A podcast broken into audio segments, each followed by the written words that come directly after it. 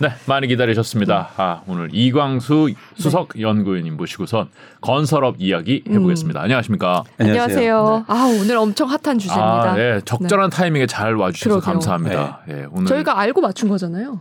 그래요? 네, 그렇게 그렇기로 생각하기로 합니다. 했습니다. 네. 그렇다고 합니다. 네. 사우디의 빈살만 왕세자가 아, 지금 우리나라. 와 있는데 음, 맞습니다. 어, 이와 관련해서 이 건설업계가 좀 들썩들썩 하는 거 아닌가 이런 네. 느낌이 조금 있습니다. 일단 네옴시티, 음.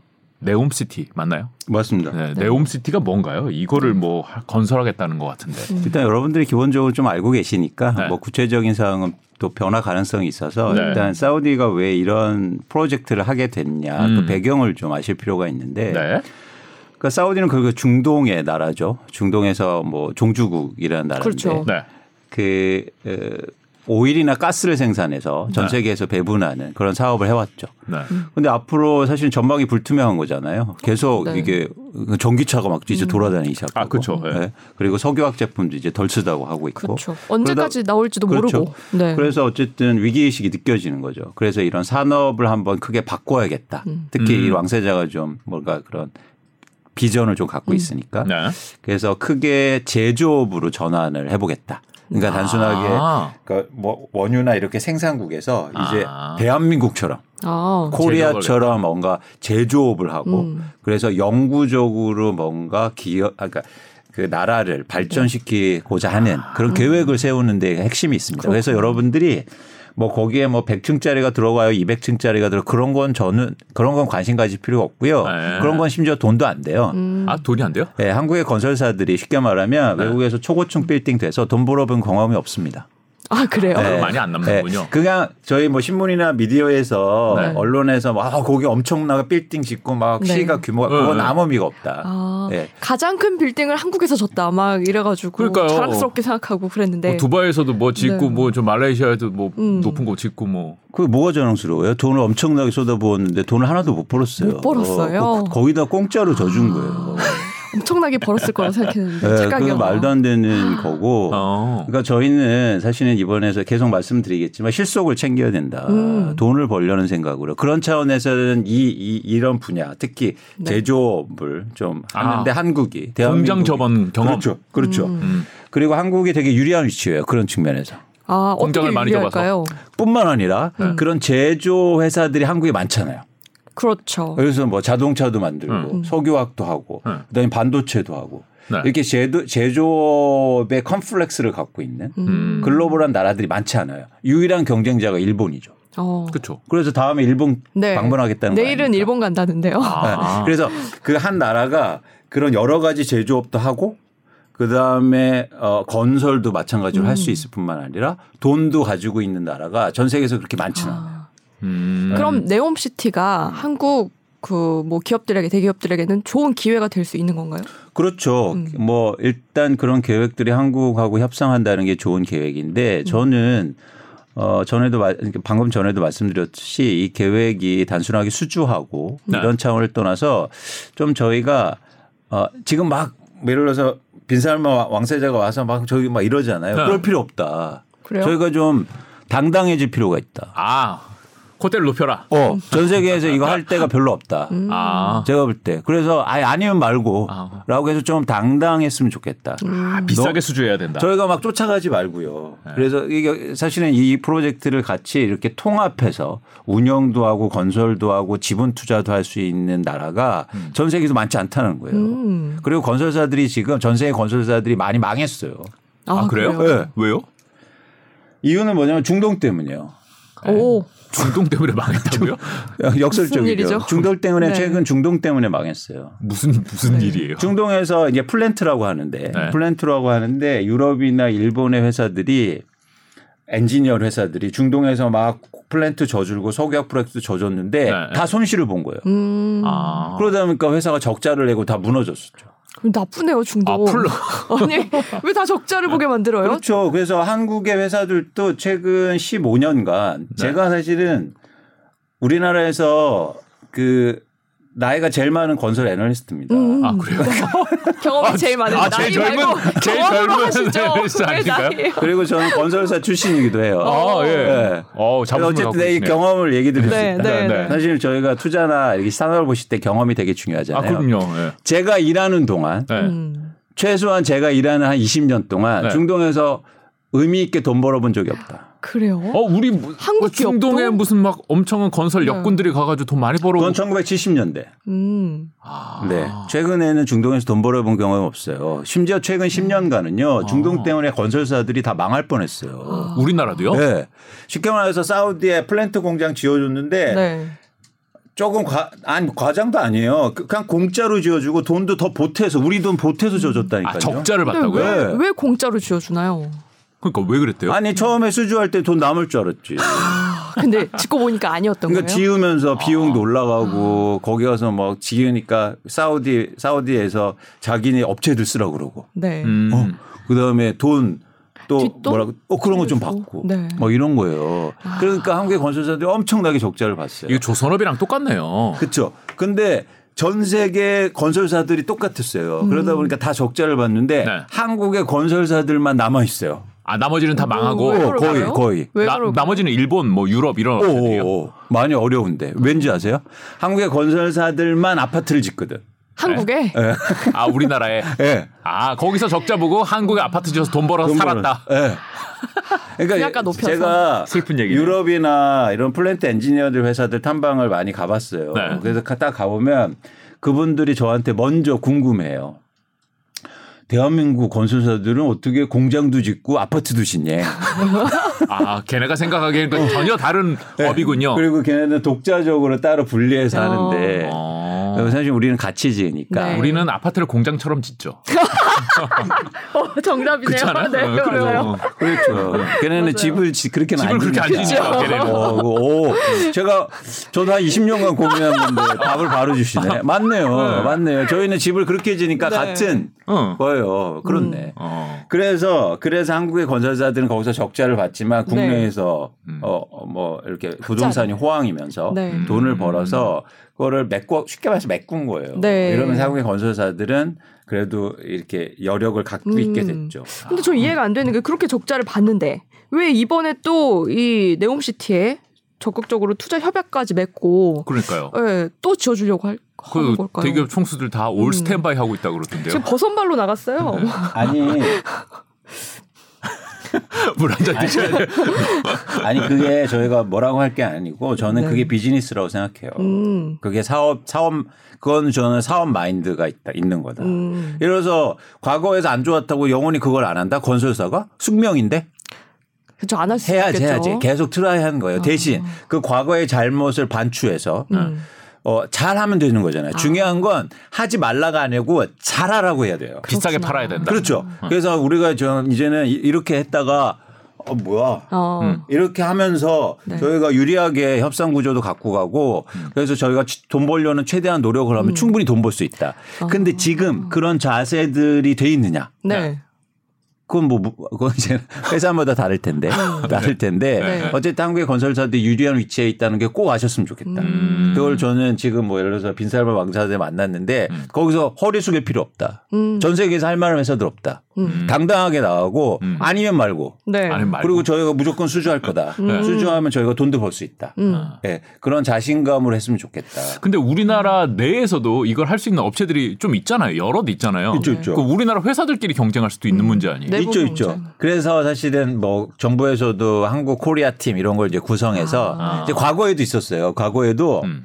1970년대 중동 1차 붐 때. 네. 그러니까 그때는 돈 벌었죠. 그때는 돈 어떻게 했냐면 네. 정부에서요 분야를 정해줬어. 어. 아. 너네는 요 분야만 해. 아. 대림산업은 예를 들어서 뭐 토목만 해. 네. 현대건설은 뭐 도로공사만 해. 음. 그리고 삼성은 플랜트만 지어. 이렇게. 네. 그리고 지역별로도. 음. 대우건설은 앞 북아프리카만 아, 해. 진짜요? 네. 아. 그러니까 경쟁을 안 했죠. 아, 요새는 그렇게 하기가 좀 어렵지 않나요? 어렵죠, 어렵죠. 그렇죠. 대신 우리가 그 일종의 그거 담합이니까. 그쵸. 그거 그렇게 하지 말고 대신 암묵적으로 저희가 눈짓은 보낼 수 있잖아요. 욕심 부리지 말고. 그렇죠. 그리고 지금 한국의 건설사들이 이게 그래서 규모도 중요해요.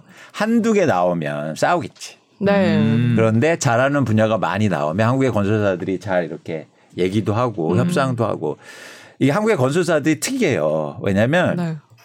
이 건설업 구조가 공장이 없는 산업이잖아요. 그렇죠. 그렇죠. 공장 네. 남의 공장만 지어주죠. 그래서 건설업은 서비스업이에요. 그렇네요. 음. 예. 네. 서비스업에서 서비스업은 뭐가 뭐가 뭐가 필- 중요하냐면 뭐 기술이 있습니까 서비스업이?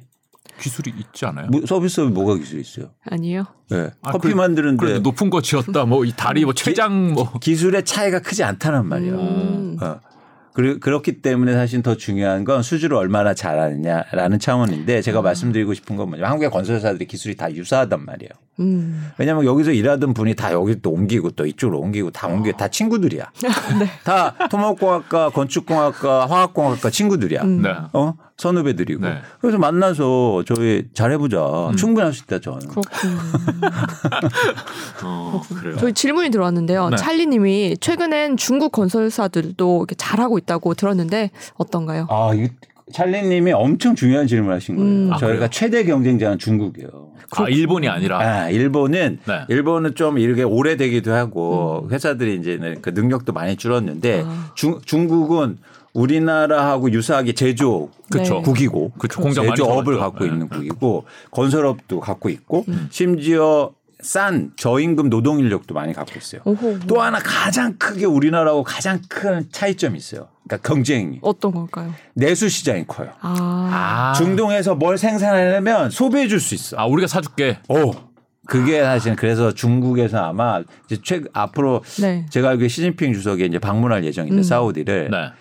그러니까 예를 들어서 그 카드는 저희가 이길 수 없잖아요. 그러네요. 아 그러네요. 근데 어. 그래도 어. 뭐 기- 서, 이게 건설업이 서비스직이라 기술이 필요 없다고는 하셨지만 왠지 중국에서 지으면 완- 우리나라처럼 튼튼하게는 못 지을 것 같아요.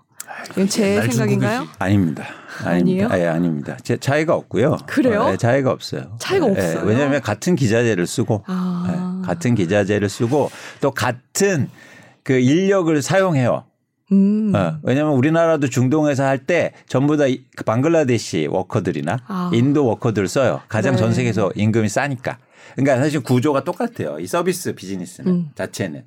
그래서 저희가 중국 뭐 기술이 크게 차이거나 이러진 않아서 네. 얼마나 적극적으로 좀 음. 뭐랄까 어, 협상하고 그런 국가가 갖고 있는 경쟁을 잘 활용할 음. 수 있느냐. 대신 우리나라는 그- 그 중국보다 좋은 경쟁력은 있잖아요. 제조업이 월등하잖아요. 음. 반도체도 월등하고 네. 전기차도 저잘 만들 수 있고 음. 배터리도 잘 만들 수 있고 물론 뭐 약간 뭐 원재료나 이런 음. 차이는 있지만 그래서 그런 차원에서 그런 차원에서 한국에 갖고 있는 경쟁력을 이렇게 음. 같이 시너지를 사용하면 그런 부분에 경쟁력이 있다. 근데 그렇구나. 중국보다는 가장 큰 약점 말씀드린 것처럼 내수 시장이. 시장이 없다. 그러니까 아. 중동의 나라들이요 네. 가장 그, 그 음. 약점이 뭡니까? 뭔가 산업을 융- 부흥하고 싶어도 사람들이. 사우디 구- 국가의 그 인구가 2,500만 명밖에 안 돼요. 그러니까 이렇게 엄청나게 공장들 지어서 전부 다 사실 수출업이 돼야 돼요. 네. 그쵸. 그렇잖아요. 응. 내수가 안 되니까 유럽으로 하든지 중국으로 하든지 그래서 자기네들이 제조업을 하기 위해서는 누가 사줄 거냐가 되게 중요한 음. 문제거든요. 음. 그래서 그런 측면에서는 중국이 아. 유리하게 포지션을 정할 수 있죠. 그렇겠네요. 그래서 저희가 그 점에서는 사실 만만치 않다. 음. 아, 우리가 뭐 워낙 사업 자체가 크니까 네. 뭐 상당 부분 수주를 할 수는 있겠지만은 중국이 더 크게 가져갈 수도 있겠네요. 그렇죠. 그래서 중국이 또 내가 쉽게 말해서 내가 다 사줄게 니네가 생산한 거. 그럴 수 있죠. 네가 자동차 만들면 우리가 사줄게. 음. 어 그러면 사실 저희가 좀 저는 그렇게 못하잖아. 그러니까요. 어떻게 사줍니까? 그, 네. 네, 그래서 그런 차원에서 경쟁이 음. 어, 경쟁이 좀 있을 수 있다. 음. 이, 이 시점에 죄송한데 꼭 읽고 싶은 댓글이 있어서 네. 백봉 장군님이 건설의 아버지 뵈러 오셨다고 댓글을 달았네요. 아, 건설의 연륜- 아버지 이광수 네. 아, 네. 연륜에서 나오는 네. 그 국내 아버지란 호칭이 다 최고의 기- 경험을 가지고 계신 이광수 형님. 제가 이- 뭐 자랑은 아니고 팩트니까 자랑할 것도 아니고 제가 이제 아, 건설회사. 출신 1호 애널리스트예요. 아, 아. 그러시군요. 근데 건설회사 제가 6년 다니다가 네. 증권사에서 제가 저를 픽업했어요. 애널리스트 하라고. 음. 근데 왜냐면 그때는 건설업이 막 주가가 엄청나게 아, 그쵸, 올랐을 그쵸. 때거든. 예. 근데 제가 애널리스트 되자마자 서브프라임 터져요. 어. 와, 왜 충격적인 거지. 충격적인. 그래서 제가 아. 그 불곡을 되게 많이 겪었다. 아, 많은 걸 겪으셨군요. 예. 네. 그리고 제가 막 중동에 탐방 갔는데 자스민 혁명 일어나고 막. 아, 그렇네요. 그래서 제가 중동에서 갇힐 뻔했다니까요. 그래서 제가 중동인들한테 이렇게 얘기했어요. 네. 아, 나 중동 진짜 위험한 것 같다. 그랬더니 어. 그 사람들이 뭐라는 줄 아세요, 저보고? 아, 최소한 코리아에서 그러면 안 된다. 우리나라는 북한에서 뭐 미사일 쏘고 이러는데 네. 최소한 걔네들이 보기엔 또 그럴 수도 어. 있죠. 그렇구나.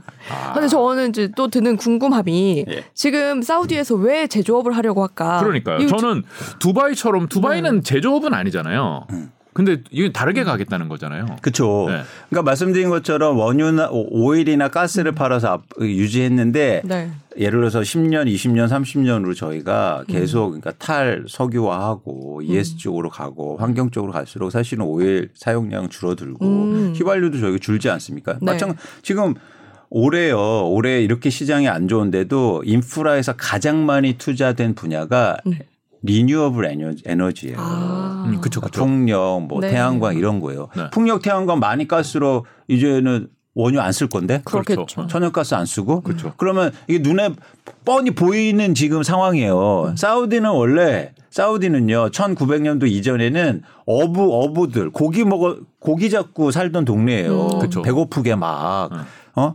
그러다가 갑자기 원유가 터지면서 엄청난 부자예요. 사우디 국민들은 세금을 내지 않습니다. 음. 아 세금 빵이에요? 빵이죠. 오히려 국가에 돈을 줘요. 왜냐하면 정부에서 예산은 전부 다 원유를 팔아서 국가를 운영하고 음. 천연가스 팔아서 국가를 운영한단 말이에요. 그런데 이제는 원유 안 쓰고 네. 줄수록 국민들한테 그럼 세금 걷어요? 아, 안 걷겠죠. 못 걷어요. 네. 그러면 당장 반란이 일어나고 음. 막 그러면 뭐 왕족도 니네들만 잘 사냐. 그러니까 생존을 위해서는 이게 산업 전환이 필요한 시기예요. 음. 근데 지금 유리한 시기다. 왜냐하면 최근 네. 유가가 많이 올랐잖아요. 아. 그래서 좀 이제는 머, 머니도 좀 있고 있다. 음. 그래서 좀 미래 계획도 세우를 음. 중요한 시점인 거죠. 당연히 그 제조업 공장에서 일하 는 건 사우디 사람이 아니겠죠. 아닐 가능성이 높죠. 음. 어. 2,500만밖에 안 된다면서요. 그렇죠. 우리나라 네. 반 사이즈 아니에요. 네. 2,500만 중에서도 사우디 사람은 얼마, 얼마 안 안 되죠. 되죠. 또. 예, 가보면 또 아 그래요? 가보면 전부 다 일하는 사람들은 그 거기는 여성분들은 일 못하는 거 아시죠? 아 또 그러네요. 네, 그래서 일단 이 인력이 반으로 줄어요. 네. 어. 거기서는 이렇게 제가 이런 말씀을 좀 드리면 진짜 그렇지만 소국이네요. 인구만 네. 놓고 치면은. 비서분들도 전부 다 남자분들이에요. 아. 어. 예, 예. 저희는 여성분들이 좀 많으시잖아요. 그러니까 네. 예전에 많았잖아요. 지금 뭐 남성분도 음. 할수 있지만 거기는 남자 여, 여성이 일을 못해요. 아예 일을 안 하는군요. 네. 여자는. 그리고 심지어 이제 가게에서 뭐 문거를 팔고 가게에서 서빙하고 이런 분들은 전부 다 외국인들이에요. 방글라데시나 외국인들. 인도에서 인구 많은 데서 온 지역이에요. 그래서 음. 거기는 아랍어를 안 써도 돼요. 음. 전부 다 영어를 써요. 다 외국인이니까 아, 기반이. 그렇구나. 기, 기하네. 우리의 기준으로는 좀 되게. 기죠. 네. 그래서 저는 사우디에 제가 출장 갔을 때 충격적입니다. 모든 외국인들은 하대해요. 그래요? 한국인도요? 한국인도. 한국인도요? 아 한국인을 하대한다고요? 네, 한국인, 미국인 다 할 것 없이. 미국인도요? 네. 왜냐하면 모든 외국인들은 자기 나라에 돈 벌러 온 애들이야. 그건 맞죠. 아, 니네 아 니네 돈 없어가지고 여기까지 왔구나 이거군요. 그렇죠.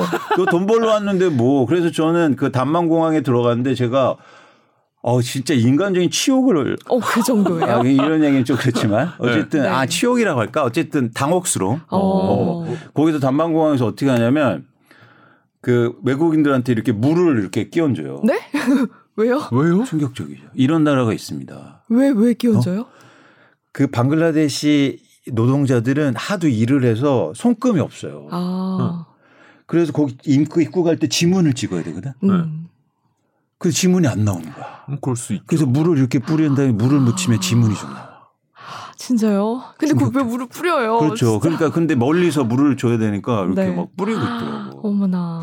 그 아, 그래서 저 얘기는 저한테 아니고. 뿌리려고 해서 어 저는 지문 good 지문 good 지문 아, good 그때. 아 사우디가 그런 나라였군요. 아니 모든 외국인들이 거기서 관광하러 안 가잖아요. 그쵸. 돈 쓰러 가는 곳이 아니에요. 다 돈 벌러 가는 음. 사람들이야. 아, 그러니까 그러네요. 뻔한데 돈 벌러 오는 거 뻔한데 네. 그게 잘해주지 그러네요. 않죠. 이 두바이랑은 좀 대우가 다르네요.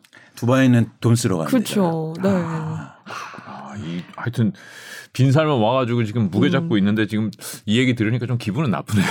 아니 근데 저희가 네. 좋다. 저희가 뭐 어, 저는 저희가 회사들이 가서 돈을 벌고 그리고 우리나라 사업을 또 확장시키고 음. 또 대한민국 가서 돈을 벌 수 있으면 전 좋은 거다. 음. 근데 돈을 벌 수 있느냐가 중요하단 말이에요. 맞아요. 예, 실질적으로 이게 수준. 뉴스가 이제 나올 나오더라도 그게 어떤 수준지를 봐야 된다는 얘기입니다. 그래서 어떤 경로를 통해서 수주했고 이걸 음. 통해서 진짜 돈을 벌 수 있는지가 전 중요하다. 음. 그래서 여러분들도 단순히 수주가 중요한 게 아니다. 어. 돈을 벌 수 있고 또 그래서 저희가 어떤 전략을 썼는지 음. 그런 부분에 대해서 고민을 다 같이 또 정부도 그렇고 음. 기업들도 같이 고민이 좀 필요한 상황이라고 보고 있습니다. 그러네요. 무슨 무슨 건설 뭐 수주 이 뉴스도 그래서 아이 주식 맞아. 사야겠다 이렇게 단순하게 반응해서는 안 된다. 음. 그렇죠. 그렇습니다. 수주하면 무조건 돈을 벌 줄 알았는데 그것도 아니니까 네, 네. 잘 따져봐야 된다. 네. 라는 말씀이었고요. 빈살만이 네. 오셔가지고 예, 음. 워낙 뜨거운 뉴스여서 먼저 좀 네. 예, 얘기를 해봤습니다. 사실은 저희가 건설업의 구조와 네. 그리고 최근에 이 PF 문제 아, 때문에 힘들어요. 예, 네. 지금 건설업이. 쉬- 쉽지 않은 상황이죠. 지금 뭐 이 사우디 얘기는 제쳐두고서 음, 그렇습니다. 이제 건설업 자체가 전방위적으로 좀 여러 가지 압박을 좀 받고 있고요. 네. 뭐 업황뿐만 아니라 뭐 원재료 가격도 그렇고 음. 전방적으로 힘든 상황이죠. 네. 네. 네. 근데 건설업 하면은 그냥 건- 무슨 무슨 건설 이 건설 회사들 엄청 많잖아요. 음. 이거 말고도 굉장히 많은 회사들이 참여하죠. 그렇죠. 예를 들어서 뭐 짓는 건설회사뿐만 아니라 네. 뭐 시행사도 건설업을 땅을 사고 네. 그 시행도 있고 거기서 원자재를 제공해 주는 회사들도 네. 있고 대표적으로 뭐 시멘트 회사들도 음. 있고 음. 건축 자재 회사들 뭐 네. 싱크대 회사도 있고 아, 네. 그다음에 뭐 여러 가지 이렇게 산업적으로 얽혀져 있는 분야가 되게 많습니다. 아, 건설사 말 대형 건설사 말고도 서비스업이어서 그래요. 그렇군요. 그러니까 옛날부터 경기 살리려면 건설업을 이렇게 붐을 음. 일으켜야 된다라는 얘기를 많이 했잖아요. 워낙 그리고 또 하나는 뭐냐면 건설업이 지금은 좀 바뀌었어요. 왜냐하면 GDP에서 차지하는 비중이 예전에 뭐 20% 30%에서 지금은 뭐 10% 미만으로 줄었기 때문에 네. 크게 그게 영향은 사실 적을 수는 있지만 중요한 게 건설업이 중서민층에 영향을 미쳐요. 중서의 경제 구조. 음. 어, 어, 그렇잖아요. 고소득층은 아니고 그렇죠. 예를 들어서 뭐 음. 예를 들면 건자재 팔고 가서 인테리어 사업 하시거나 아. 아. 니면뭐 중개업 하시거나 이런 네. 분들이 그러니까 그, 그런 쪽 그리고 이제 건설 현장에서 일하시는 분들이 음. 상대적으로 비중이 높기 때문에 음. 이제 건설업이 안 좋으면 그런 어떤 경제적으로 어려움을 겪으실 분들이 좀 많아질 수 있는 거죠. 음, 그래요. 그렇겠네요. 이게 건 우리가 뭐 아파트를 짓는다 하면 빌딩을 짓는다 하면은 이게 절차가 어떻게 진행이 되는 거예요? 음. 시행사가 땅을 그러게. 사는 거예요? 어, 시행사가 땅을 사야죠. 사야죠. 네. 음. 어, 땅을 산 다음에 이제 건설사한테 내가 땅을 갖고 있으니 음. 이제는 여기다 아파트를 지어 주세요. 그럼 시행사 땅 주인이네요. 그렇죠. 네. 그렇죠. 네. 그런데 우리나라 시행사는 어, 많은 시행사들이 네. 땅을 안 가지고 출발을 하는 경우가 많습니다. 아, 안 가지고 어떻게 출발하죠? 네. 예를 들어서 땅을 그냥 확보만 해놓고, 네. 어? 확보를 어떻게 안 사고 음, 예를 들어서 뭐 계약서만 써놓고, 음. 돈을 안 내고 네. 그래 그 다음에 여기다 사업한 다음에 그러니까 왜 이유가 뭐냐면 자금 조달의 시행사들이 쉽지 않기 때문에. 그러니까 땅값이 엄청 비싸잖아요. 그렇죠, 그렇죠. 네. 그래서 시행사가 돈이 있으면 돈이 있으면 자기 돈으로 사고 자기 자기의 명의로 대출을 일으켜서 사면 좋은데 한국의 시행사 시행사들은 그렇게 할 규모가 안 돼요. 아. 네. 그러니까 홍콩이나 싱가포르는 그런 시행사들이 많아요. 아, 내 돈으로 한다. 내 돈으로 한 다음에 음. 그래서 거기에는 건설사들이 크게 돈을 못 벌어요. 아, 그래요. 왜요? 단순하게 건설만 했으니까. 아, 진짜로 서비스만 제공하는군요. 네. 네. 근데 한국은 뭐냐면 시행사들이 건설사가 같이 해줘야 됩니다. 왜냐면 건설사가 예를 들어서 시행사가 그 작업을 해놓으면 지급 보증을 서줘서 돈을 빌릴 때 도움을 준다거나 아, 그래요. 갖고 있는 돈을 예를 들어서 빌려준다거나 네. 아, 시행사가 땅을 이렇게 내가 살 수 있게 이렇게 작업을 해놨으니까 이거 건설합시다 하고 건설사한테 오퍼를 넣는다는 거군요. 그렇죠. 근데 돈은 네가 빌려줘야 돼. 그 아니야 내가 빌릴게 어. 나내 명의로는 안, 안 빌려주니까 어. 보증을 보증을 서줘. 결국 이 사람 빌린 건설사가 그렇죠, 빌린 거랑 그렇죠, 마찬가지잖아요. 그렇죠. 네. 그래서 그래서 이제 대부분은 건설사 명의의 지급 보증을 통해서 그렇게 땅이 사업이 시작되죠. 음, 어, 그렇군요. 어. 그런데 재건축 재개발은 좀 다르잖아요. 네. 그거는 조합원들이 땅을 이미 갖고 있은 거니까 음. 그건 문제가 아닌데 네. 일반적으로 빈 땅에 아파트를 짓는 경우에는 음. 시행사들이 과거, 지금도 그렇지만 과거에도 계속 그래 왔습니다. 네. 그런데 지금 문제는 왜 PF 문제가 커지 지금 PF 문제가 과거하고 약간 양상이 다른 거예요. 구조 음. 자체가. 네. 말씀드린 것처럼 과거에 특히 서브프라임 때는 건설사들이 이렇게 지급 보증을 많이 써줬어요. 네. 써줬어요. 이유는 뭐냐면 건설사들이 그렇게 서, 서준 이유는 지급 보증을 서줘도 그 공사 물량을 갖고 올 수 있으니까. 그렇죠. 내 거야. 어, 음. 결국 그 대출 받은 돈이 나한테 지급되는 돈이죠. 그렇죠, 네. 그렇죠. 그래서 건설사들이 대부분 지급 보증을 많이 서줬고 그러면서 일종의 그 아파트를 많이 지었단 말이에요. 네. 이게 가능했던 이유가 그러니까 정부가 특히 2000년대 초반에 한국의 부동산 가격이 많이 올랐잖아요. 근데 항상 가격이 오를 때 어떤 얘기들을 합니까? 왜 오른다 이유를 네, 찾겠죠. 왜? 뭐뭐 뭐 네. 도로가 뚫린다 뭐 막. 아니 아니요 대표적으로 공급이 부족하다 이런 아, 얘기 많이. 하잖아요 네. 어, 주택 공급 그래서 이제 해결책으로 고- 집을 많이 지었는다 이런 얘기 하잖아요 네. 근데 왜, 왜, 왜. 아니 제가 이유를 물어보셨는데 저한테 내가 제가 이유를 찾는다고 말을 해서 네 죄송합니다. 저 혼자 그래서 너무 보세요. 웃겼네요. 보세요. 네. 그래서 2000년대 초반에 아파트를 건설사한테 좀 많이 지어. 네. 라고 했더니 건설사가 서, 그 IMF를 지나고 난 뒤로 안 지어요. 아, 왜냐하면 겁나서. 쉽게 말해서 IMF. 때는 예, 우리나라 최대 건설사가 음. 음. 전국의 아파트 분양을 1만 호 정도 분양하는데 음. 부채 비율이 600%였습니다. 그러니까 건설사가 직접 땅을 사서 그 다음에 공급하려니까. 네. 그러니까 아, 시행사 역할도 했어요. 그렇죠, 그렇죠. 건설사가 건설사. IMF 이전에는 그렇죠, 그렇죠. 아. 근데 그것 때문에 IMF에 당해서 건설사에 다 나가 떨어졌어. 네. 그러다 보니까 이제는 새로 그 방식으로 질려니까 나 이제 못하겠다. 아, 음. 그러니까 계속 공급이 부족한 거예요. 네. 그래서 방법이 나온 게 이건 어때? 이거 어때? 너희가 부채 안 지고 지을 수 있는 방법이 있어. 보증만 서. 보증만 서. 아, 그러면. 그러면 우리 재무제표에 쉽게 말해서 우리 숫자에 차입금으로 안 잡혀요. 아, 아, 그쵸. 부채가 아니죠. 부- 그거는. 그건 부의 부채라고 해요. 전문 네. 용어로. 그래서 지급보증만 서주고 그렇게 그건 다 부채가 시행사가 지는 거야. 음. 근데 사실은 본류로 가면 건설사 부채인데. 어쨌든 그렇죠. 시행사는 거의 뭐 되니까. 페이퍼 컴퍼니 가까운 거 아니에요? 그렇죠. 그래서 건설사들이 어. 무려 그때 과거보다도 두 배 이상의 공급을 하는데 부채 비율은 100% 200%밖에 안 돼요. 음. 아, 이거 약간 눈 가리고 아웅이네요. 그래서 그런데 다 행복했어요. 아파트가 잘 팔릴 때. 네. 근데 아파트가 서프라임 때 안 팔리기 시작해. 네. 한국의 전국의 미분양의 최대 물량이 16만 가구였어요. 와. 와.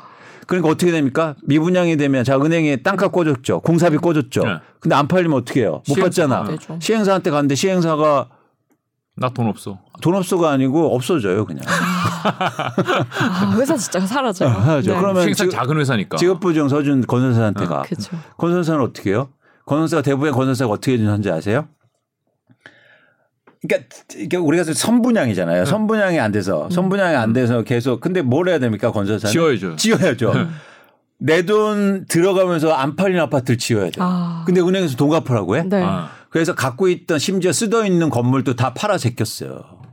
그래요. 그러면서 돈 조달해갖고 막 엄청 힘들었네. 엄청 힘들면서 거기 지- 지어주기 시작했다고요. 음. 아, 그러니까 10층짜리 건물인데 5층 짓고 있는데 돈 달라 그러고 그렇죠. 5층 더 올려야 자기- 되는데 그러니까 지금 사우디에서 지은 거는 다 지금 적자고. 그때는 사우디가 좋았어요. 아, 나름. 좋았어요? 네, 아. 나 조금 좋았어요. 힘들- 아, 다행히도. 예. 다행히. 네. 네, 같이 터졌으면 끝났지. 아. 근데 그러면서 이제 건설사들이 깨닫는 게 있어요. 음. 아, 이거는 위험하다. 음. 이거는. 네. 그래서 건설사들이 지급 보증을 안 서주기 시작해요. 아. 최근에는. 그러니까 최근 한 5년, 6년간 지급 보증 확 줄였어요. 네. 서프라임 이후에. 네. 네. 그러면 누군가 대안 있어야 되죠. 그러니까 누군가 필요하잖아요. 네. 그 역할을 할 네. 시행사의 역할을. 돈을 누군가 대줘야 되는데. 그게 들어간 게 이제 대표적으로 증권사들과 아. 그게 이제는 예를 들어서 요즘에는 금융사들이 들어간 거예요. 그렇구나. 증권사가 보증을 서줘요? 그, 그 돈을 보증도 서주고 돈도 꿔주고. 아, 내가 돈 꺼줄게 내가 내 책임으로. 네, 네. 아, 네. 대신 뭐 이자를 세게 받나요? 그렇죠. 어. 그렇죠. 그렇죠. 그렇군요. 그러면서 이제 증권사들이 부동산 PF를 통해서 돈을 많이 벌기 시작해요. 음. 네. 근데 이런 상황 지금처럼 부동산이 좋지 않은 상황에서는 네. 그 증권사도 문제가 될 텐데요. 그렇죠. 그래서 네. 요즘 이제 증권사들이나 캐피탈사, 뭐 은- 음. 금융권들 이제 얘기가 나오고 있잖아요. 아. 그래서 과거보다 이제 건설사들이 거기에서 부담은 좀 덜해지고 아, 건설사는 약간 그래도 리스크를 많이 전체로 보면 네. 과거보다는. 과거보다 어. 그래서 과거하고 똑같이 보시는 분들이 건설사 똑같이 위험해라고 음. 옛날처럼 그건 아니다. 이거 좀 이게 저희가 산업을 분석할 때는 정확히 아셔야 되니까 아, 그 근데- 리스크가 이제는 금융권에 음. 좀 넘어갔고 음. 네. 금융권들은 그걸 이제 앞으로 잘 컨트롤할 필요가 그렇구나. 있는 거죠. 어, 너무 한 번에 정리가 잘 됐어요. 어, 옛날에 그죠? 저축은행들도 여기다 돈 넣어가지고 음. 같이 망한 거 그렇죠. 그래서 저축은행 이제. 저축은행이 그래서 요즘에 빠지고 네. 저축은행 대신 캐피탈사들이 들어갔죠. 그러니까 한 번씩 대본 대본 회사들은 다 야 이거 안 되겠다 안. 어, 저축도 빠지고 네. 건설 회사들 아유 야 이거 위험하다 안 되겠다 이렇게 빠지는데 지금 거기에 이제 캐피탈 증권 이런 데들이 들어가 있다는 네. 거예요. 그러니까 이게 근본적으로 한국의 부동산 업 자체가 네. 이제는 그런 시행업이 project financing이 기본적으로 뭐냐면 네. 이 사업이 잘 된다고 했을 때 돈을 투자하는 형식이에요. 음. 근데 우리나라는 파, project financing이 사업 자체를 보는 게 아니라 보증을 통해서 돈을 꿔준단 아, 말이에요. 그렇구나. 아, 사업성을 평가하고 될 만한가 해서 빌려줘야 되는데. 그렇죠. 네. 그래서 정확하게 저희가 이렇게 분석하고 음. 뭐 수익률도 분석하고 비용이 어떻게 될까. 그래야 저 같은 사람이 이제는 더 필요할 텐데. 아 그렇죠. 분석을 하셔야 되니까. 어, 그래서 저도 잘해줄 수 있는데 한 번도 안 불러, 안 불러. 왜냐면 그냥 지급 보증으로 끝내버려. 아 그렇죠. 아뭐 어디 증권에서 야 돈 대준대. 뭐. 어, 네. 그래서 어느 큰 건설사가 보증 서준대, 큰 증권사가 뭐 보증 서준 대 이러면 그냥 오케이 사업이 중요한데. 그러게요. 아 그러면 증권사는 보증 서 줄 때 뭐 피를 받고 보증 서 주고 뭐 이런 식인 거예요. 그렇죠. 그리고 사업에 대한 이익도 받고. 네. 네. 그래요. 이제 이 구조가 좀 이해가 됐어요. 음. 아, 네. 그럼 건설회사가 그걸 네. 다 떠안는다. 그 뒤에 있는 그러면은 사실 하청업체 뭐 도급도 제도급 이렇게 주기도 하고 거기에 뭐 시멘트, 콘크리트 뭐 아까 말씀하신 각종 자재들 이 업체들까지 그러면 건설사 망하면 다 망하는 거 아니에요? 그 걔네들은 그럼 따로 뭐 자재 먼저 넘겨주고선 돈 받고 이러는 건 아니. 이제 거- 건자재 회사들은 그나마 좀 난게 네. 뭐냐면 건자재는 기본적으로 건자재를 또 사 줘야 아파트를 지어야 되고 그러기 네. 때문에 또 한국의 건자재 회사들이 특이한 건 제조업이잖아요. 네. 제조업의 독특한 특성이 뭐냐면 한국의 또 건자재 회사들 특성이 뭐냐면 음. 상황적 과점 상황이에요. 과점이에요. 아. 아. 상황적 과점이에요. 어. 그러니까 무슨 얘기냐면 상황적 과점은 뭐예요? 그러니까 내가 의도하지 않은 과점 현, 현상이에요. 어쩌다가 그렇게 다 망해서 됐을까요? 슬픈 아, 일이죠. 그 웃을 수 없는 일이에요. 아 근데 오늘 저기 정성화 아나운서가 님이 엄청 잘 아셔. 이게 어. insight가 있으시네. 그래요? 여러 가지. 그렇게 됐군요. 어, 핵심입니다. 네. 그러니까 그게 모든 비즈니스가 그런데 성장하지 않는 비즈니스는 과점 현상이 이루어져요. 그렇죠, 그렇죠. 그러니까 거기에 새로운 진입자도 없고 있던 회사를 또 문을 닫으니까 네. 이제 몇몇 회사들이 남아 있어요. 네. 그렇기 때문에 이 회사들은 최소한 망하진 않아요. 아. 이런 튼튼한 상황이. 회사들. 네. 그리고 새로 투자할 것도 없고 이래서 특히 제조업이기 때문에 음. 그런 상황 속에서는 이 건설업하고는 좀 네. 다르다. 그럼 제가 궁금한 게 지금 위원님은 어, 증권사들이 힘들어지는 상황이지 건설사들은 괜찮다라고 말씀하셨잖아요. 네. 힘들어진 상황은 아니고 네. 정확히는 워딩은 힘들어질 상황. 질 예정이다. 네. 아, 질 예정이다. 네. 앞으로. 근데, 근데 기사를 보면 거- 어디 어디 건설사가 요즘 어렵다, 부도설이다, 막 이런 기사가 나와요. 네.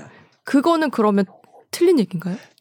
그것도 맞는데 건설 회사별로 차이는 있어요. 네. 어, 그래서 건설 회사도 마찬가지로 예전에 돈 못 번 회사들 음. 한번 이렇게 재미 아 이런 말 하면 그러나 어쨌든 그런 그런 경험이 없던 회사들은 음. 이번에 사이클 한번 올라왔을 때 부동산 사이클 올라왔을 때 나도 한번 해볼까 해보자. 아, 음. 그러면 이제 적극적으로 거기에 차, 참여한 거죠. 네.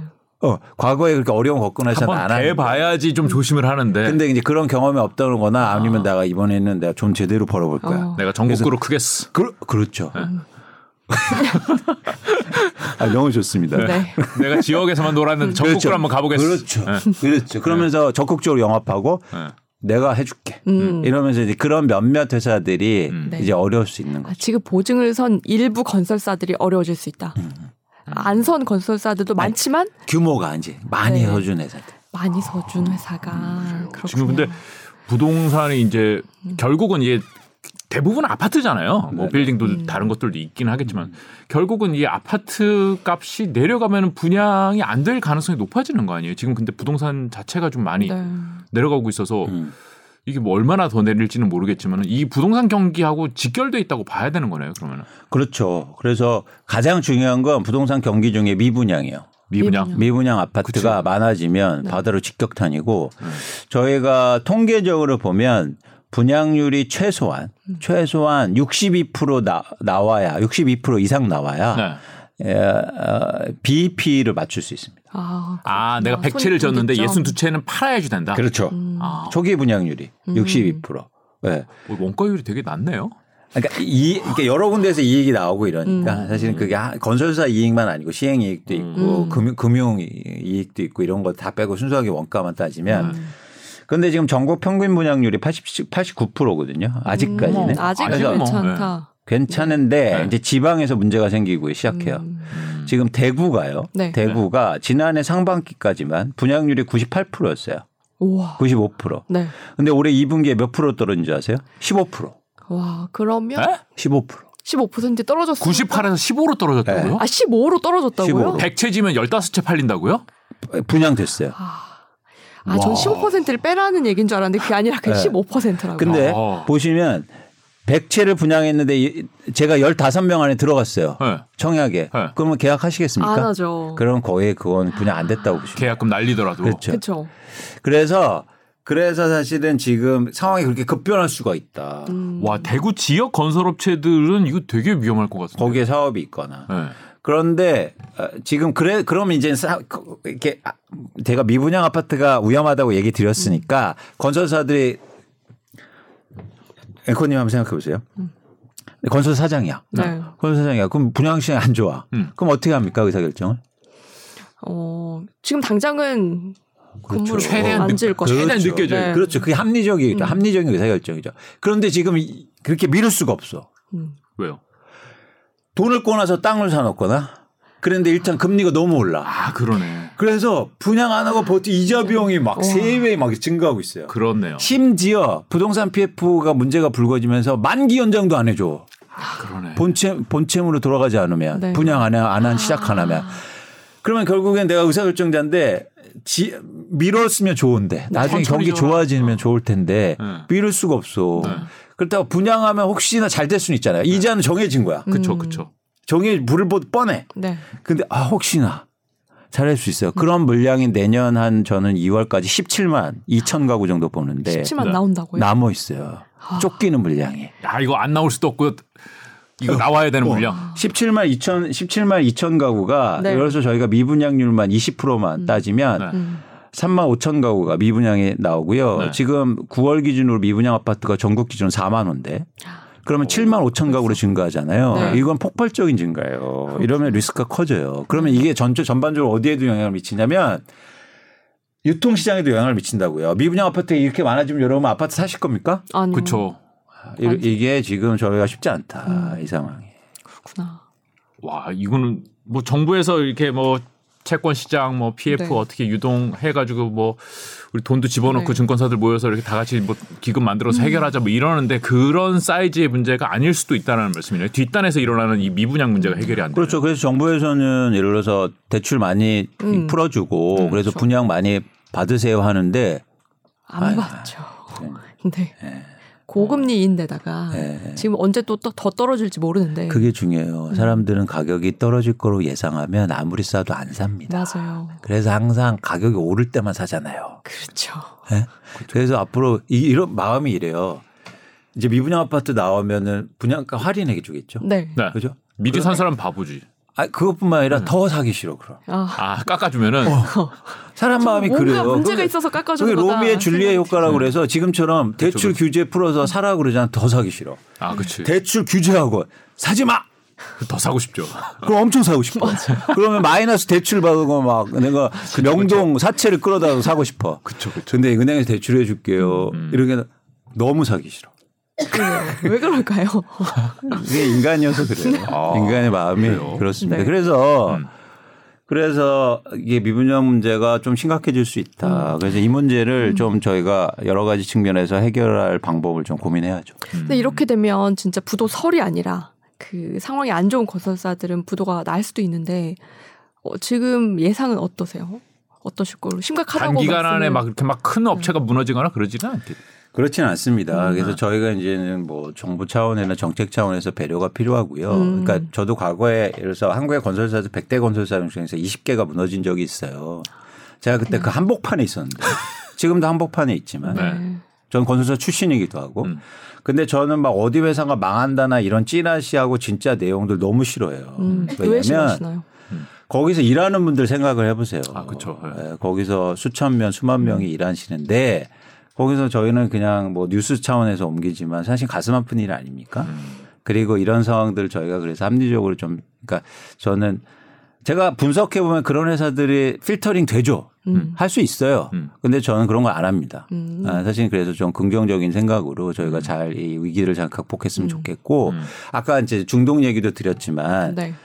아, 그런 경험들을 통해서 그러니까 그런 나쁜 경험은 개인이든지 기업이든지 국가든지 다 겪을 수 있잖아요. 이게 근데 이거를 승화시킬 수 있는 음. 그런 게 필요하다. 음. 그래서 이번도 저희는 그런 기회를 좀 삼았으면 좋겠다. 체질이 부동산 가격은 영원히 오르지 않아.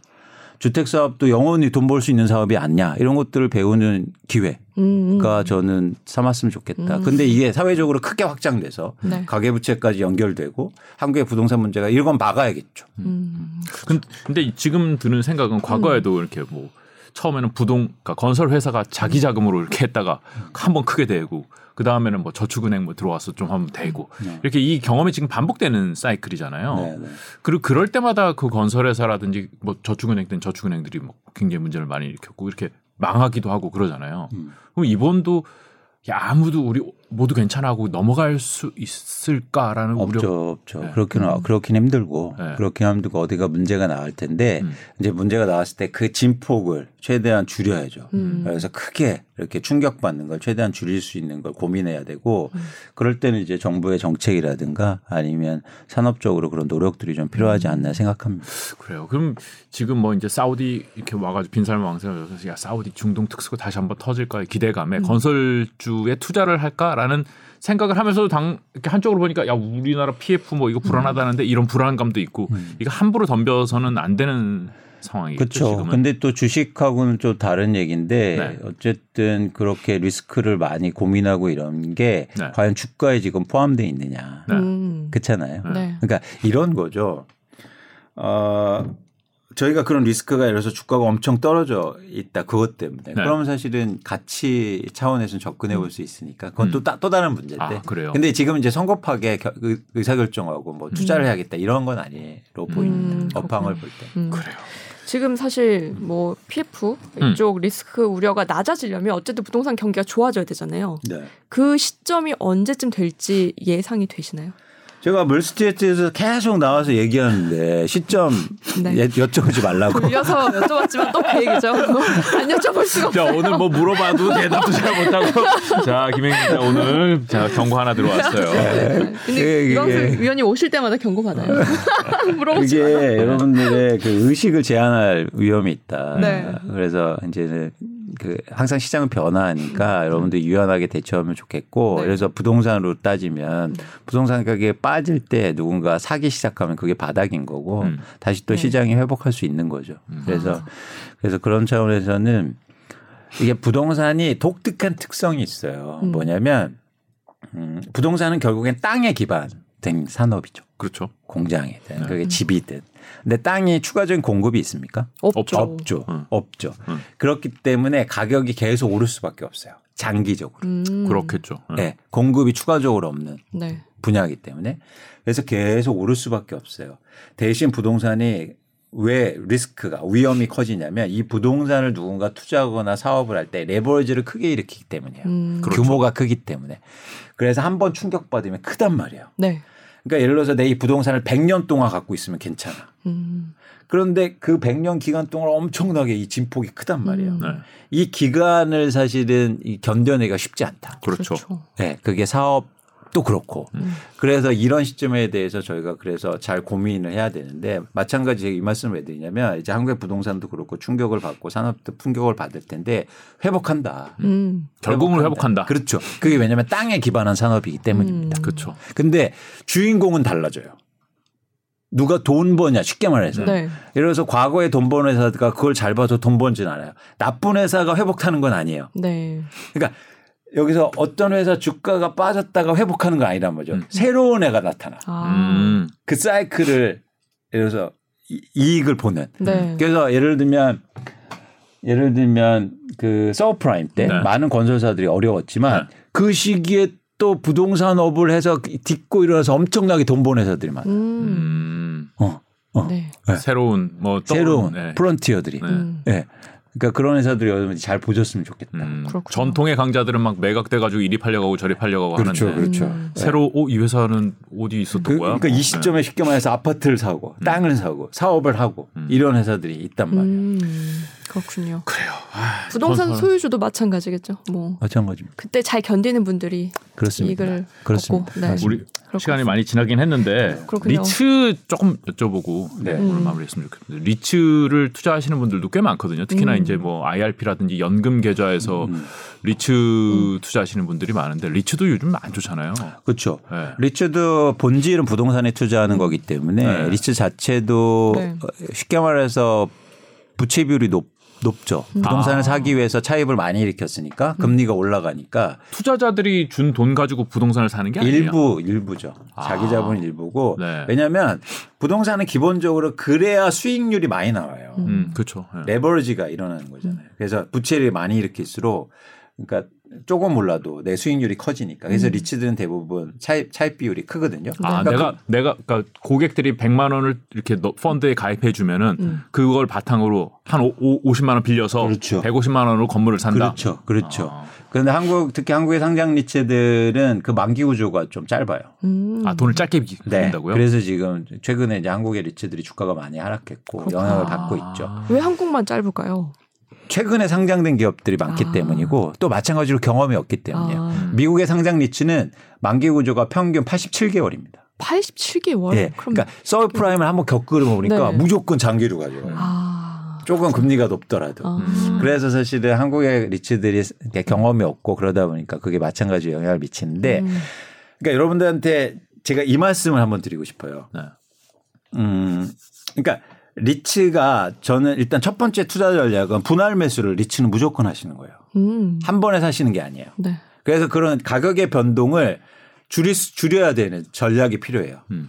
그리고 리츠는 가격이 빠졌을 때는 배당 수익률이 중요한 게 아니라 가격이 회복하는 게 중요한 거예요. 음. 그렇죠. 그렇죠. 쉽게 말해서 자, 5천 원짜리 주가가 3천 원으로 빠졌잖아요. 네. 그렇죠? 네. 그래서 투자를 할 땐 3천 원이 5천 원으로 회복 할수 있는 걸 투자하시는 거예요. 어. 그렇죠. 배당 그렇죠. 수익이 높은 건 아니고 배당은 바뀔 수 있기 때문에 그렇죠. 그렇죠. 그래서 이게 임대 구조가 잘 정상적으로 음. 가느냐, 부동산이 가치가 있느냐를 이걸 보시는 거고 음. 그런 차원에서 이게 의미 있는 게 보면 한국은 이제 역사가 짧기 때문에 그좀 그렇지만 미국의 리츠들은 음. 주식하고 가장 다른 점이 하나 있어요. 빠지면 네. 90% 이상은 무조건 오릅니다. 어. 미국은요? 예. 네. 그러니까 리츠의 기본 속성은. 어. 왜냐하면 부동산 자체가 사용 가치가 있기 때문에. 음. 음, 음. 그러니까 주식은요. 제가 건설업을 분석하잖아요. 건설업도 분석하잖아요. 뭐 이건 팩트니까 GS 건설이 과거에는 주가가 20만 원이었어요. 네. 지금은 이제 3, 3만 원, 뭐 4만 원, 2만 원도 하고 이래요. 근데 그 20만 원이 할 때 종합 주가 지수보다 지금이 더 높아요. 음. 그죠. 그러니까 주식 시장은 회복할 수 있어도 음. 주식은 개별 주식은 아. 주가가 빠지거나 상패될 수가 있단 말이에요. 그 영원히 그 가격에 못 갈 수 있죠. 음. 네. 20만 원에 영원히 못 가지. 그래서 주식은 시장이 안 좋을 때 빠진 주식을 사는 게 아닙니다. 오를 수 있는 걸 사야죠. 좋은 주식을 사는 거지. 음. 한 빠진 주식 싸다고 샀다고 해서 영원히 안 오를 수가 있단 말이에요. 그죠. 유의하셔야 돼요. 근데 리츠는 음. 빠진 게 오른다. 아 음. 그래요. 이해하셨죠? 100% 미국. 오른다. 근데 그거 90%, 90%, 90%. 네. 100번. 어, 아, 이거 조심해야 돼요. 어, 제가 감 넘어갈 뻔했어요. 넘어갈 뻔했어요. 미국은 90%. 그런데 한국은요? 그럴 가능성이 있다. 그러니까 어. 여러분들 잘 고르시면 한국은 리츠가 역사가 짧기 때문에 사실 검증이 안 모르- 네, 되는데 모르죠. 근데 구조만 보면 그렇게 된다. 음. 그래서 빠지면 회복한다. 음. 그래서 여러분들이 전략이 그 부동산이 이런 거예요. 한번 생각해 보세요. 금리가 5%일 때 10억인 아파트가 있었습니다. 네. 근데 금리가 10% 올라서 올라요. 음. 근데 10억인 아파트가 5억으로 빠졌어요. 네. 네. 근데 이거 사실 거예요, 마실 거예요. 어. 내 돈이면 사는데 빌려가지고 사긴 부담스럽죠. 아니 근데 제가 5억 이면- 부동산 대부분 빌려서 사는 거니까 네. 5억이면 사, 저는 금리가 10%인데 어떻게 하실 뭐 거예요? 들어가 살지 뭐 이런 개념으로. 바로 그게 되게 중요해요. 네. 사람들이 이렇게 얘기하죠. 금리가 엄청 높잖아. 네. 근데 더 중요한 건 가격이 빠진 겁니다. 네. 금리 그 5% 포인트 했다고 해서 5억 벌려면 어떻게 벌어요? 그렇죠. 그래서 여러분들은 가격을 보시는 게 중요해요. 지금은. 음. 그래서 부동산 얘기할 때 뭐 금리가 떨어질 때 여러분 사시는 겁니다. 아니에요. 그거 언제 기다려? 그 전에 가격 빠지면 사는 거예요. 이해하셨죠? 네. 리츠도 마찬가지예요. 가격이 충분히 빠졌다고 생각하실 때, 음. 가격이 빠졌을 때 음. 여러분들이 금리에 대한 이런 우려보다도 가격이 회복한 거를 잘 접근하셔서 음. 분할 투자하시면 좋겠다. 음. 그래서 그거의 구체적 종목은 저희 미래에셋증권의 레포트, 제 레포트를 보시면 제가 영업하는 거 아닙니다. 네. 저희 레포트는 무료로 제공돼요. 음. 네, 그래서 네. 저희 제 레포트를 통해서 여러분들이 힌트를 얻으시면 좋겠다 아. 말씀드립니다. 근데 그 말씀 듣다가 이제 리츠가 투자자들이 펀드를 가입하면은 그 돈을 가지고 레버리지를 일으켜서 음. 건물이든 뭐 부동산에 투자를 하는 거잖아요. 네. 구조가. 근데 이게 만기가 짧은 대출을 일으켰다고 말씀하셨잖아요. 네. 그러면 이게 마- 계속 차환을 해야 되는 건데 맞습니다. 지금 이 시장이 안 좋아서 네. 차환이 안 되면은 부도나는 거 아니에요? 아 유중하겠죠. 이 유상증자. 음. 아, 그래서 상장 회사들은 그게 강점이 있어요. 그러니까 예를 들어서 차입을 해, 해도 네, 네. 부동산 PF는 차환이 안 되면 어떻게 됩니까? 망하는 거. 끝나는 네, 거예요. 맞아요. 네. 근데 그래서 유통시장의 역할이 거기서 필요한 거예요. 음. 그러면 회사가 내가 어렵다. 자금 조달이 안 된다. 그러면 유중을 딱 하는 거예요. 음. 그래서 그런 리스크들이 지금 포함돼 있다고요. 주가에. 그렇구나. 그래서 회사별로 차이는 있지만 음. 그래서 주식시장이 필요한 겁니다. 음. 주식시장이 여러분들 아이 뭐 투기판이자 아니에요. 주식시장은 건전한 자본주의의 그런 영속한 음. 법인의 유지를 위해서 반드시 필요한 곳이고 음. 그런 위기 때 저희가 슈퍼맨처럼 나타나서 음. 어, 도와줄, 수, 상징자 차별심. 도와줄 수 있다. 네. 네. 아. 그 대신 여러분들도 그런 시점에 같이 투자하시고 음. 그리고 나중에 부를 이루시고 음. 그거를 막 부정적으로 보지 마시고 음. 니네 돈 있어서 유증하지 아닙니다. 음. 사실 그게 자- 자본주의 속성이잖아요. 네. 그래서 그런 차원에서 긍정적으로 여러분들이 보실 필요가 있죠. 음. 그래요. 그러면 리치 자체를 굉장히 어둡게 볼 필요는 지금 시점에서는 없다. 기회일 그렇죠. 수도 있다. 예, 그렇죠, 그렇죠, 음. 그렇죠. 네, 근데 이제 더 빠지면 더 빠질 수도 있는 거 아니에요? 그렇죠. 그래서 이제 분할 매수하셔라. 아. 이게 너무 이제 아니난 답이라고 생각하시는데 리츠를 투자하실 땐 그게 가장 좋은 방법이에요. 쉽게 말해서 집을 사는데 벽돌 하나씩 사보는 거지. 네. 그러면 집값 빠지거나 오르거나 상관 있어요? 상관없죠. 싱가포르는요. ATM 기소, 기, 기에서도 리츠 가입이 돼요. 오 그래요. 그래서 퇴근하면서 딱 ATM에서 한 주 딱 사고. 아. 어, 오늘 치킨 안 먹고 한 주. 그래서 싱가포르 그 사람, 사람들이 노후 준비가 잘 돼 있다는 거죠. 그렇군요. 그러니까 지금 금리가 뭐 하, 금리가 높은 상태로 상당 기간 음. 지속될 거다. 그래서 이게 어렵다. 뭐 이거에 너무 주목할 필요가 없이 사실 리츠는 이건 땅이다 이렇게 생각하고 접근하는 게 낫다. 그래서 그리고 또 하나 뭐냐면 아까 리츠가 배당 수익률이 지금 한 7, 8% 올라왔는데 지금 시중 금리가 7, 8%인데 리츠를 왜 해? 그러니까요. 근데 아까 말씀드렸잖아요. 가격이 회복하는 걸 음. 여러분 보셨으면 좋겠다. 배당 수익률이 아니라. 네. 그러면은 3만 원, 3만 원 리츠가 5만 원이 되면 네. 그건 얼마 오르는 겁니까? 네. 그, 그 수익률이 크잖아요. 그러네요. 네. 그래서 그런 차원에서 여러분 지금 capital gain을 투자하실 때다. 음. 모든 분들이 막 새벽에 나가시고 저기 저, 저축은행이나 금고 앞에 서서 7% 10%짜리 적금 들려고 서 계시고 계시죠. 네. 아, 전 좋아요. 음. 그런 모습도 좋은데 가격이 떨어진 것도 여러분 관심 가져보시라. 음. 근데 이게 이게 떨어졌잖아요. 다 다른 방향에서 접근해 보면은 지금 아파트도 가격이 많이 떨어졌잖아요. 아파트 지금 살 타이밍. 아파트는 분할 매수가 안 되잖아요. 아 근본적인 차이가 있었군요. 계속 어. 혼나고 있는데요. 아, 제가 제가 아, 그래서 저는 정답 몇 아니 제가 말투가 혼나는 거예요? 저는 정답 몇 개 맞췄어요. 저는 아시죠? 되게 네. 되게 원래 이런 원래 좀 이랬을 네, 스타일이에요. 네, 알고 있어요. 네, 이해하시, 네. 이해하세요. 아파트는 네, 저 익숙합니다. 아파트- 음. 불편하신 분들이 계실까봐 아니에요, 제가. 좀 스타일이 이래서 아 이런 걸더 어, 좋아하실 아니, 것 같아요. 맞아요. 화끈하고 아파트를 분할 매수할 수 있으면 좋은데 그게 음. 어려우니까 아파트는 조심스럽다. 하지만 그죠. 리츠는 분할 매수할 수 있다. 네. 그렇죠, 그렇죠. 네. 그래서 그래요. 그 강남. 아파트를 벽돌 하나씩 샀으면 얼마 좋습니까? 그러게요. 그럴 지금 상황이다, 진짜. 음. 그래요. 그래요. 오늘 부동산 업에 음. 대해서 뭐 이렇게 두루두루 둘러봤습니다. 건설업이 네. 지금 어떤 상황인지 뭐 음. 건설 회사들이 좀 어려움을 겪겠지만 잘 헤쳐나가리라고 음. 아까 3만 원 왔던 GS 건설이요. 네, 20만 원 도달하기를 바랍니다. 그러니까 건설업이 저, 저, 잘 돼야 저도 잘 되고요. 음. 네. 네. 그렇죠. 그 제, 저희가 모실 일이 더 많을 텐데. 네. 그죠? 네. 하여튼 오늘 말씀 여기까지 듣겠습니다. 음. 아, 오늘 나와주셔서 고맙습니다. 네. 고맙습니다. 감사합니다.